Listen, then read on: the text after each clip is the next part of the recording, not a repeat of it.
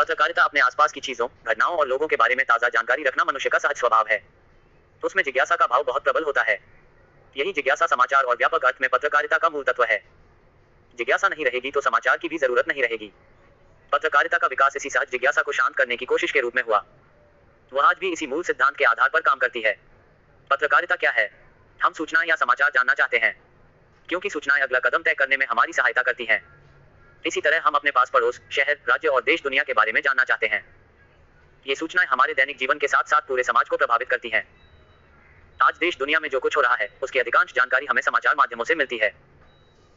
हमारे प्रत्यक्ष अनुभव से बाहर की दुनिया के बारे में हमें अधिकांश जानकारी समाचार माध्यमों द्वारा दिए जाने वाले समाचारों से ही मिलती है। समाचार विभिन्न समाचार माध्यमों के जरिए दुनिया भर के समाचार हमारे घरों में पहुंचते हैं। समाचार संगठनों में काम करने वाले पत्रकार देश दुनिया में घटने वाली घटनाओं को समाचार के रूप में परिवर्तित करके हम तक पहुंचाते हैं। इसके लिए वे रोज सूचनाओं का संकलन करते हैं और उन्हें समाचार के प्रारूप में ढालकर प्रस्तुत करते हैं। इस पूरी प्रक्रिया को ही पत्रकारिता कहते हैं। समाचार की कुछ परिभाषाएं। प्रेरक और उत्तेजित कर देने वाली हर सूचना समाचार है। समय पर दी जाने वाली हर सूचना समाचार का रूप धारण कर लेती है। किसी घटना की रिपोर्ट ही समाचार है। समाचार जल्दी में लिखा गया इतिहास है। समाचार क्या है? हर सूचना समाचार नहीं है, यानी हर सूचना समाचार माध्यमों में प्रकाशित या प्रसारित नहीं होती है। मित्रों, रिश्तेदारों और सहकर्मियों से आपसी कुशल क्षेम और हालचाल का आदान प्रदान समाचार माध्यमों के लिए समाचार नहीं है। इसकी वजह यह है कि आपसी कुशल क्षेम हमारा व्यक्तिगत मामला है। हमारी नजदीकी लोगों के अलावा अन्य किसी की उसमें दिलचस्पी नहीं होगी। दरअसल समाचार माध्यम कुछ लोगों के लिए नहीं, बल्कि अपने हजारों लाखों पाठकों, श्रोताओं और दर्शकों के लिए काम करते हैं। स्वाभाविक है कि वे समाचार के रूप में उन्हीं घटनाओं, मुद्दों और समस्याओं को चुनते हैं जिन्हें जानने में अधिक से अधिक लोगों की रुचि होती है। यहाँ हमारा आशय उस तरह के समाचारों से है जिनका किसी न किसी रूप में सार्वजनिक महत्व होता है। ऐसे समाचार अपने समय के विचार, घटना और समस्याओं के बारे में लिखे जाते हैं। ये समाचार ऐसी समसामयिक घटनाओं, समस्याओं और विचारों पर आधारित होते हैं जिन्हें जानने की अधिक से अधिक लोगों में दिलचस्पी होती है और जिनका अधिक से अधिक लोगों के जीवन पर प्रभाव पड़ता है। इसके बावजूद ऐसा कोई फार्मूला नहीं है जिसके आधार पर यह कहा जाए कि यह घटना समाचार है और यह नहीं। पत्रकार और समाचार संगठन ही किसी भी समाचार के चयन, आकार और उसकी प्रस्तुति का निर्धारण करते हैं। यही कारण है कि समाचार पत्रों और समाचार चैनलों में समाचारों के चयन और प्रस्तुति में इतना फर्क दिखाई पड़ता है। एक समाचार पत्र में एक समाचार मुख्य समाचार लीड स्टोरी हो सकता है और किसी अन्य समाचार पत्र में वही समाचार भीतर के पृष्ठों पर कहीं एक कॉलम का समाचार हो सकता है। किसी घटना, समस्या और विचार में कुछ ऐसे तत्व होते हैं जिनके होने पर उसके समाचार बनने की संभावना बढ़ जाती है। उन तत्वों को लेकर समाचार माध्यमों में एक आम सहमति है। समाचार को इस तरह परिभाषित किया जा सकता है। समाचार किसी भी ऐसी ताजा घटना, विचार या समस्या की रिपोर्ट है जिसमें अधिक से अधिक लोगों की रुचि हो और जिसका अधिक से अधिक लोगों पर प्रभाव पड़ रहा हो। दरअसल समाचार माध्यमों के उपभोक्ता यानी पाठक, दर्शक और श्रोता अपने मूल्यों, रुचियों और दृष्टिकोणों में बहुत विविधताएं और भिन्नताएं लिए होते हैं। इन्हीं के अनुरूप उनकी सूचना प्राथमिकताएं भी निर्धारित होती हैं। परंपरागत पत्रकारिता के मानदंडों के अनुसार समाचार मीडिया को लोगों की सूचनाओं की जरूरत और मांग के बीच संतुलन कायम करना पड़ता है। कुछ घटनाएं ऐसी होती हैं जिनके बारे में हमें जानकारी होना आवश्यक है और कुछ घटनाएं ऐसी भी होती हैं जिनके बारे में जानकारी न भी हो तो कोई फर्क नहीं पड़ता, अलबत्ता उन्हें पढ़कर या सुनकर या देखकर हमें मजा आता है। इन दिनों समाचार माध्यमों में मजेदार और मनोरंजक समाचारों को प्राथमिकता देने का रुझान प्रबल हुआ है। समाचार के तत्व। समाचार के निम्नलिखित तत्व होते हैं: नवीनता, निकटता, प्रभाव, जनरुचि, टकराव या संघर्ष, महत्वपूर्ण लोग, उपयोगी जानकारियां, अनोखापन, पाठक वर्ग, नीतिगत ढांचा। नवीनता। किसी भी घटना, विचार या समस्या के समाचार बनने के लिए यह बहुत जरूरी है कि वह नया यानी ताजा हो। कहा भी जाता है न्यू है इसलिए न्यूज है। घटना जितनी ताजी होगी उसके समाचार बनने की संभावना उतनी ही बढ़ जाती है। तात्पर्य यह है कि समाचार वही है जो ताजी घटना के बारे में जानकारी देता है। एक घटना को एक समाचार के रूप में किसी समाचार संगठन में स्थान पाने के लिए इसका सही समय पर सही स्थान यानी समाचार कक्ष में पहुंचना आवश्यक है। मोटे तौर पर कह सकते हैं कि उसका समयानुकूल होना जरूरी है। एक दैनिक समाचार पत्र के लिए आमतौर पर पिछले चौबीस घंटों की घटनाएं समाचार होती हैं। एक चौबीस घंटे के टेलीविजन और रेडियो चैनल के लिए तो समाचार जिस तेजी से आते हैं उसी तेजी से बासी भी होते चले जाते हैं। एक दैनिक समाचार पत्र के लिए वे घटनाएं सामयिक हैं जो कल घटित हुई हैं। आमतौर पर एक दैनिक समाचार पत्र की अपनी एक डेडलाइन समय सीमा होती है जब तक कि समाचारों को वह कवर कर पाता है। मसलन अगर एक प्रातःकालीन दैनिक समाचार पत्र रात बारह बजे तक के समाचार कवर करता है तो अगले दिन के संस्करण के लिए बारह बजे रात से पहले के चौबीस घंटे के समाचार सामयिक होंगे। लेकिन अगर द्वितीय विश्व युद्ध या ऐसी किसी अन्य ऐतिहासिक घटना के बारे में आज भी कोई नई जानकारी मिलती है जिसके बारे में हमारे पाठकों को पहले जानकारी नहीं थी तो निश्चय ही वह उनके लिए समाचार है। दुनिया के अनेक स्थानों पर बहुत सी ऐसी चीजें होती हैं जो वर्षों के मौजूद हैं लेकिन यह किसी अन्य देश के लिए कोई नई बात हो सकती है और निश्चय ही समाचार बन सकती है। कुछ ऐसी घटनाएं भी होती हैं जो रातों रात घटित नहीं होती बल्कि जिन्हें घटने में वर्षों लग जाते हैं। मसलन किसी गांव में पिछले बीस वर्षों में लोगों की जीवन शैली में क्या क्या परिवर्तन आए और इन परिवर्तनों के क्या कारण थे, यह जानकारी निश्चय ही एक समाचार है। लेकिन यह एक ऐसी समाचारीय घटना है जिसे घटने में बीस वर्ष लगे। स्पष्ट है कि घटना का ताजा होना ही जरूरी नहीं है। नवीनता के तत्व न होने पर भी उसके समाचार बनने की संभावना बढ़ जाती है। निकटता। किसी भी समाचार संगठन में किसी समाचार के महत्व का मूल्यांकन अर्थात उसे समाचार पत्र या बुलेटिन में शामिल किया जाएगा या नहीं, इसका निर्धारण इस आधार पर भी किया जाता है कि वह घटना उसके कवरेज क्षेत्र और पाठक दर्शक श्रोता समूह के कितने करीब हुई है। हर घटना का समाचारीय महत्व काफी हद तक उसकी स्थानीयता से भी निर्धारित होता है। जाहिर है सबसे करीब वाला ही सबसे प्रिय भी होता है, यह मानव स्वभाव है। स्वाभाविक है कि लोग उन घटनाओं के बारे में जानने के लिए अधिक उत्सुक होते हैं जो उनके करीब होती हैं। लेकिन यह निकटता भौगोलिक नजदीकी के साथ साथ सामाजिक सांस्कृतिक नजदीकी से भी जुड़ी हुई है। यही कारण है कि हम अपने शहर और आसपास के क्षेत्रों के अलावा अपने राज्य और देश के अंदर क्या हुआ यह जानने को उत्सुक रहते हैं। हम अपने देशवासियों से सामाजिक सांस्कृतिक रूप से जुड़े हुए हैं, चाहे वे हमसे सैकड़ों मील दूर बैठे हों। यही नहीं, इस सांस्कृतिक निकटता के कारण हम विदेशों में बसे भारतीयों से जुड़ी घटनाओं को भी जानना चाहते हैं। लेकिन एक जैसी महत्व की दो घटनाओं में से स्थानीय समाचार पत्र में उस घटना की खबर बनने की संभावना ज्यादा है जो उसके पाठकों के ज्यादा करीब आई है। इसका एक कारण तो करीब होना है और दूसरा कारण यह भी है कि उसका असर उन पर भी पड़ता है। प्रभाव, किसी घटना के प्रभाव से भी उसका समाचारीय महत्व निर्धारित होता है। किसी घटना की तीव्रता का अंदाजा इस बात से लगाया जाता है कि उससे कितने सारे लोग प्रभावित हो रहे हैं या कितने बड़े भूभाग पर उसका असर हो रहा है। किसी घटना से जितने अधिक लोग प्रभावित होंगे उसके समाचार बनने की संभावना उतनी ही बढ़ जाती है। जाहिर है जिन घटनाओं का पाठकों के जीवन पर सीधा प्रभाव पड़ रहा हो उसके बारे में जानने की उनमें स्वाभाविक इच्छा होती है। सीबीएसई क्लास ग्यारह हिंदी पत्रकारिता के विविध आयाम एक। जनरुचि, किसी विचार घटना और समस्या के समाचार बनने के लिए यह भी आवश्यक है कि लोगों की उसमें दिलचस्पी हो, वे उसके बारे में जानना चाहते हों। कोई भी घटना समाचार तभी बन सकती है जब पाठकों या दर्शकों का एक बड़ा तबका उसके बारे में जानने में रुचि रखता हो। हर समाचार संगठन का अपना एक लक्ष्य समूह टारगेट ऑडियंस होता है और वह समाचार संगठन अपने पाठकों या श्रोताओं की रुचियों को ध्यान में रखकर समाचारों का चयन करता है। लेकिन हाल के वर्षों में लोगों की रुचियों और प्राथमिकताओं में भी तोड़ मरोड़ की प्रक्रिया काफी तेज हुई है और यह भी सच है कि लोगों की रुचियों में परिवर्तन भी आ रहे हैं। कह सकते हैं कि रुचियां कोई स्थिर चीज नहीं है, गतिशील है। टकराव या संघर्ष, किसी घटना में टकराव या संघर्ष का पहलू होने पर उसके समाचार के रूप में चयन की संभावना बढ़ जाती है क्योंकि लोगों में टकराव या संघर्ष के बारे में जानने की स्वाभाविक दिलचस्पी होती थी। इसकी वजह यह है कि टकराव या संघर्ष का उनके जीवन पर सीधा असर पड़ता है, वे उससे बचना चाहते हैं और इसलिए उसके बारे में जानना चाहते हैं। यही कारण है कि युद्ध और सैनिक टकराव के बारे में जानने की लोगों में सर्वाधिक रुचि होती है। महत्वपूर्ण लोग, मशहूर और जाने माने लोगों के बारे में जानने की आम पाठकों दर्शकों और श्रोताओं में स्वाभाविक इच्छा होती है।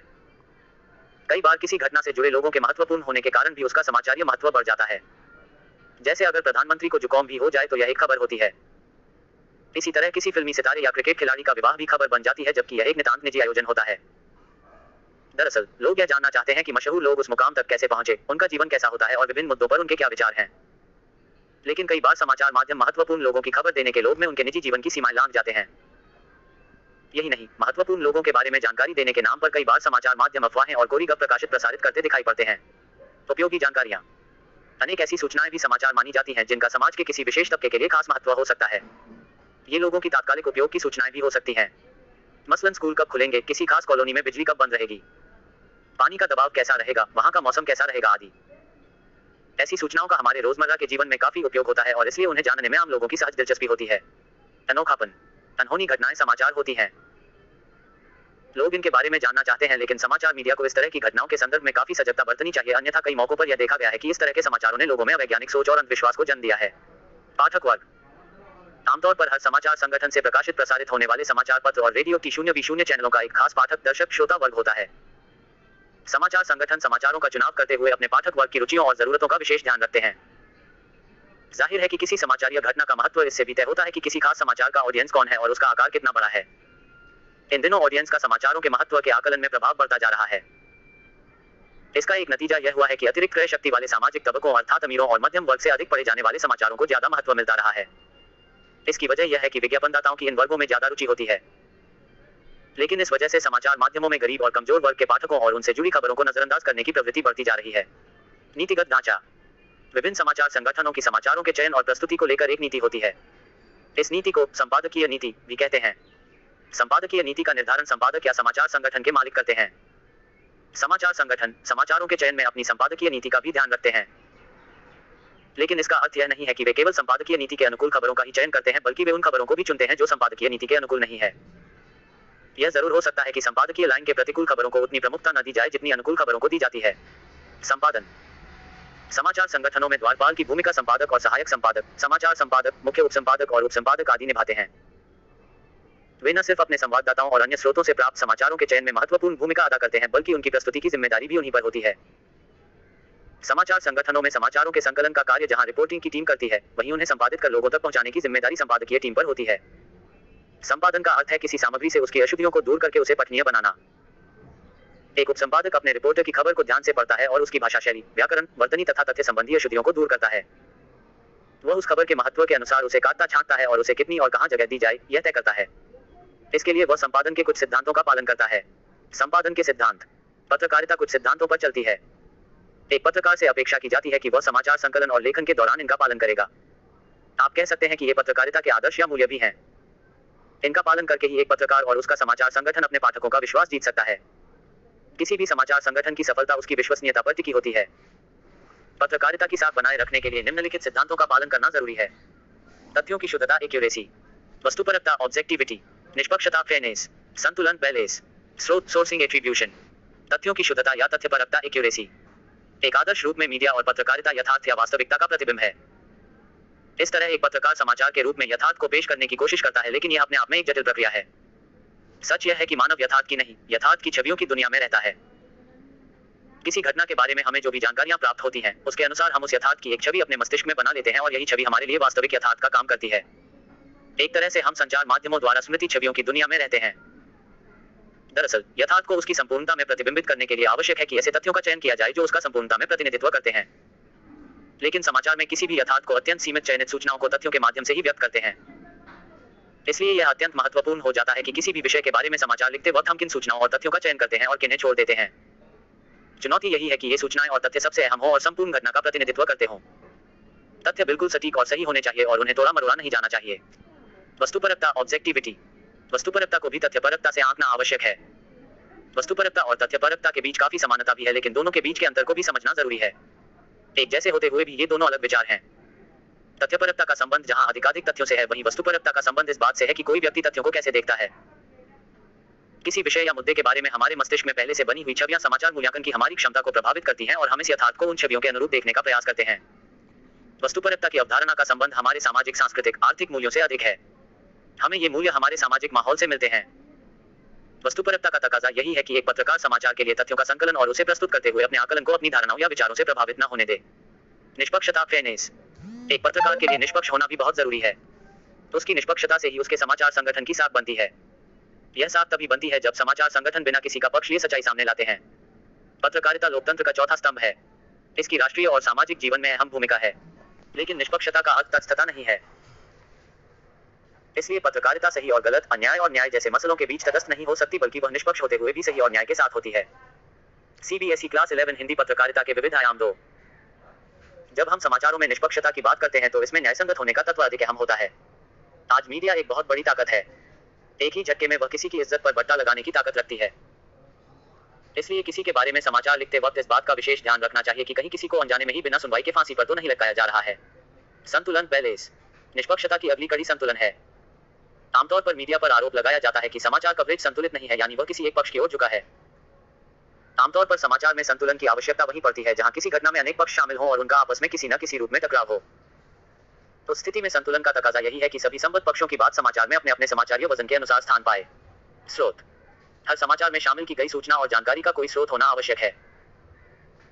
यहाँ स्रोत के संदर्भ में सबसे पहले यह स्पष्ट कर देना आवश्यक है कि किसी भी समाचार संगठन के स्रोत होते हैं और फिर उस समाचार संगठन का पत्रकार जब सूचनाएं एकत्रित करता है तो उसके अपने भी स्रोत होते हैं। इस तरह किसी भी दैनिक समाचार पत्र के लिए पीटीआई भाषा, यूएनआई, यूनिवार्ता जैसी समाचार एजेंसियां और स्वयं अपने ही संवाददाताओं और रिपोर्टरों का तंत्र समाचारों का स्रोत होता है। लेकिन चाहे समाचार एजेंसी हो या समाचार पत्र, इनमें काम करने वाले पत्रकारों के भी अपने समाचार स्रोत होते हैं। यहाँ हम एक पत्रकार के समाचार के स्रोतों की चर्चा करेंगे। समाचार की साख को बनाए रखने के लिए आवश्यक है कि इसमें शामिल की गई सूचना या जानकारी का कोई स्रोत हो और वह स्रोत इस तरह की सूचना या जानकारी देने का अधिकार रखता हो और समर्थ हो। कुछ जानकारियां बहुत सामान्य होती हैं जिनके स्रोतों का उल्लेख करना आवश्यक नहीं है, लेकिन जैसे ही कोई सूचना सामान्य होने के दायरे से बाहर निकलकर विशिष्ट होती है उसके स्रोत का उल्लेख आवश्यक हो जाता है। स्रोत के बिना उसकी साख नहीं होगी।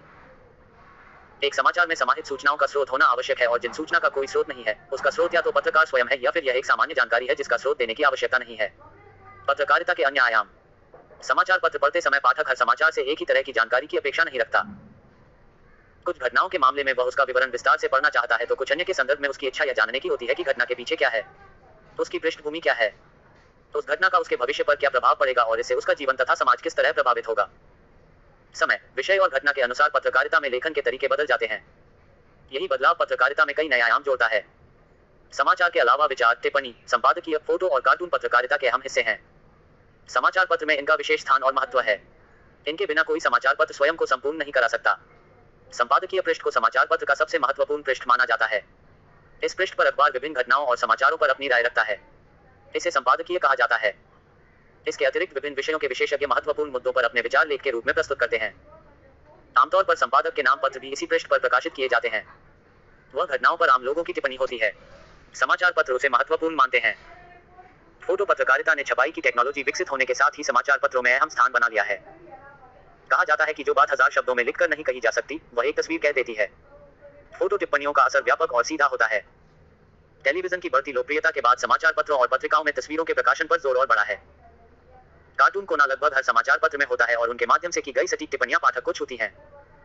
एक तरह से कार्टून पहले पन्ने पर प्रकाशित होने वाले हस्ताक्षरित संपादकीय हैं। इनकी चुटीली टिप्पणियां कई बार कड़े और धारदार संपादकीय से भी अधिक प्रभावी होती हैं। रेखांकन और कार्टोग्राफ समाचारों को न केवल रोचक बनाते हैं बल्कि उन पर टिप्पणी भी करते हैं। क्रिकेट के स्कोर से लेकर सेंसेक्स के आंकड़ों तक ग्राफ से पूरी बात एक नजर में सामने आ जाती है। कार्टोग्राफी का उपयोग समाचार पत्रों के अलावा टेलीविजन में भी होता है। पत्रकारिता के कुछ प्रमुख प्रकार। खोजपरक पत्रकारिता। खोजपरक पत्रकारिता से आशय ऐसी पत्रकारिता से है जिसमें गहराई से छानबीन करके ऐसे तथ्यों और सूचनाओं को सामने लाने की कोशिश की जाती है जिन्हें दबाने या छुपाने का प्रयास किया जा रहा हो। आमतौर पर खोजी पत्रकारिता सार्वजनिक महत्व के मामलों में भ्रष्टाचार, अनियमितताओं और गड़बड़ियों को सामने लाने की कोशिश करती है। खोजी पत्रकारिता का उपयोग उन्हीं स्थितियों में किया जाता है जब यह लगने लगे कि सच्चाई को सामने लाने के लिए और कोई उपाय नहीं रह गया है। खोजी पत्रकारिता का ही एक नया रूप टेलीविजन में स्टिंग ऑपरेशन के रूप में सामने आया है। हालांकि भारत में खोजी पत्रकारिता तीन दशक पहले ही शुरू हो गई थी, लेकिन हमारे देश में यह अभी अपने शैशवकाल में ही है। जब जरूरत से ज्यादा गोपनीयता बरती जाने लगे और भ्रष्टाचार व्यापक हो तो खोजी पत्रकारिता ही उसे सामने लाने का एकमात्र विकल्प बचती है। अमेरिका का वॉटरगेट कांड खोजी पत्रकारिता का एक नायाब उदाहरण है जिसमें राष्ट्रपति निक्सन को इस्तीफा देना पड़ा था। भारत में भी कई केंद्रीय मंत्रियों और मुख्यमंत्रियों को खोजी पत्रकारिता के कारण अपने पदों से इस्तीफा देना पड़ा। विशेषीकृत पत्रकारिता। पत्रकारिता का अर्थ घटनाओं की सूचना देना मात्र नहीं है। पत्रकार से अपेक्षा होती है कि वह घटनाओं की तह तक जाकर उसका अर्थ स्पष्ट करे और आम पाठक को बताए कि उस समाचार का क्या महत्व है। इसके लिए विशेषता की आवश्यकता होती है। पत्रकारिता में विषय के हिसाब से विशेषता के सात प्रमुख क्षेत्र हैं। इनमें संसदीय पत्रकारिता, न्यायालय पत्रकारिता, आर्थिक पत्रकारिता, खेल पत्रकारिता, विज्ञान और विकास पत्रकारिता, अपराध पत्रकारिता तथा फैशन और फिल्म पत्रकारिता शामिल हैं। इन क्षेत्रों के समाचार और उनकी व्याख्या उन विषयों में विशेषता हासिल किए बिना देना कठिन होता है। वॉचडॉग पत्रकारिता। यह माना जाता है कि लोकतंत्र में पत्रकारिता और समाचार मीडिया का मुख्य उत्तरदायित्व सरकार के कामकाज पर निगाह रखना है और कहीं भी कोई गड़बड़ी हो तो उसका पर्दाफाश करना है। इसे परंपरागत रूप से वॉचडॉग पत्रकारिता कहा जाता है। इसका दूसरा छोर सरकारी सूत्रों पर आधारित पत्रकारिता है। समाचार मीडिया केवल वही समाचार देता है जो सरकार चाहती है और अपने आलोचनात्मक पक्ष का परित्याग कर देता है। आमतौर पर इन दो बिंदुओं के बीच तालमेल के जरिए ही समाचार मीडिया और इसके तहत काम करने वाले विभिन्न समाचार संगठनों की पत्रकारिता का निर्धारण होता है। एडवोकेसी पत्रकारिता। ऐसे अनेक समाचार संगठन होते हैं जो किसी विचारधारा या किसी खास उद्देश्य या मुद्दे को उठाकर आगे बढ़ते हैं और उस विचारधारा या उद्देश्य या मुद्दे के पक्ष में जनमत बनाने के लिए लगातार और जोर शोर से अभियान चलाते हैं। इस तरह की पत्रकारिता को पक्षधर या एडवोकेसी पत्रकारिता कहा जाता है। भारत में भी कुछ समाचार पत्र या टेलीविजन चैनल किसी खास मुद्दे पर जनमत बनाने और सरकार को उसके अनुकूल प्रतिक्रिया करने के लिए अभियान चलाते हैं। उदाहरण के लिए जेसिका लाल हत्याकांड में न्याय के लिए समाचार माध्यमों ने सक्रिय अभियान चलाया। वैकल्पिक पत्रकारिता। मीडिया स्थापित राजनीतिक सामाजिक व्यवस्था का ही एक हिस्सा है और व्यवस्था के साथ तालमेल बिठाकर चलने वाले मीडिया को मुख्यधारा का मीडिया कहा जाता है। इसी तरह की मीडिया आमतौर पर व्यवस्था के अनुकूल और आलोचना के एक निश्चित दायरे में ही काम करता है। इस तरह के मीडिया का स्वामित्व आमतौर पर बड़ी पूंजी के पास होता है और वह मुनाफे के लिए काम करती है। उसका मुनाफा मुख्यतः विज्ञापन से आता है। इसके विपरीत जो मीडिया स्थापित व्यवस्था के विकल्प को सामने लाने और उसके अनुकूल सोच को अभिव्यक्त करता है उसे वैकल्पिक पत्रकारिता कहा जाता है। आमतौर पर इस तरह के मीडिया को सरकार और बड़ी पूंजी का समर्थन हासिल नहीं होता है। उसे बड़ी कंपनियों के विज्ञापन भी नहीं मिलते हैं और वह अपने पाठकों के सहयोग पर निर्भर होता है। समाचार माध्यमों में मौजूदा रुझान। देश में मध्यम वर्ग के तेजी से विस्तार के साथ ही मीडिया के दायरे में आने वाले लोगों की संख्या भी तेजी से बढ़ रही है। साक्षरता और क्रय शक्ति बढ़ने से भारत में अन्य वस्तुओं के अलावा मीडिया के बाजार का भी विस्तार हो रहा है। इस बाजार की जरूरतों को पूरा करने के लिए हर तरह के मीडिया का फैलाव हो रहा है। रेडियो, टेलीविजन, समाचार पत्र, सैटेलाइट टेलीविजन और इंटरनेट सभी विस्तार के रास्ते पर हैं। लेकिन बाजार के इस विस्तार के साथ ही मीडिया का व्यापारीकरण भी तेज हो गया है और मुनाफा कमाने को ही मुख्य ध्येय समझने वाले पूंजीवादी वर्ग ने भी मीडिया के क्षेत्र में बड़े पैमाने पर प्रवेश किया है। व्यापारीकरण और बाजार होड़ के कारण हाल के वर्षों में समाचार मीडिया ने अपने खास बाजार क्लास मार्केट को आम बाजार मास मार्केट में तब्दील करने की कोशिश की है। यही कारण है कि समाचार मीडिया और मनोरंजन की दुनिया के बीच का अंतर कम होता जा रहा है और कभी कभार तो दोनों में अंतर कर पाना मुश्किल हो जाता है।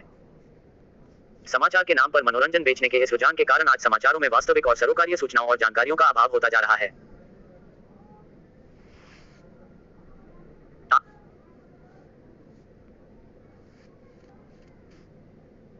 आज निश्चित रूप से यह नहीं कहा जा सकता है कि समाचार मीडिया का एक बड़ा हिस्सा लोगों को जानकार नागरिक बनाने में मदद कर रहा है, बल्कि अधिकांश मौकों पर यही लगता है कि लोग गुमराह उपभोक्ता अधिक बन रहे हैं। अगर आज समाचार की परंपरागत परिभाषा के आधार पर देश के जाने माने समाचार चैनलों का मूल्यांकन करें तो एक आध चैनल को छोड़कर अधिकांश सूचनारंजन इंफोटेनमेंट के चैनल बनकर रह गए हैं, जिसमें सूचना कम और मनोरंजन ज्यादा है।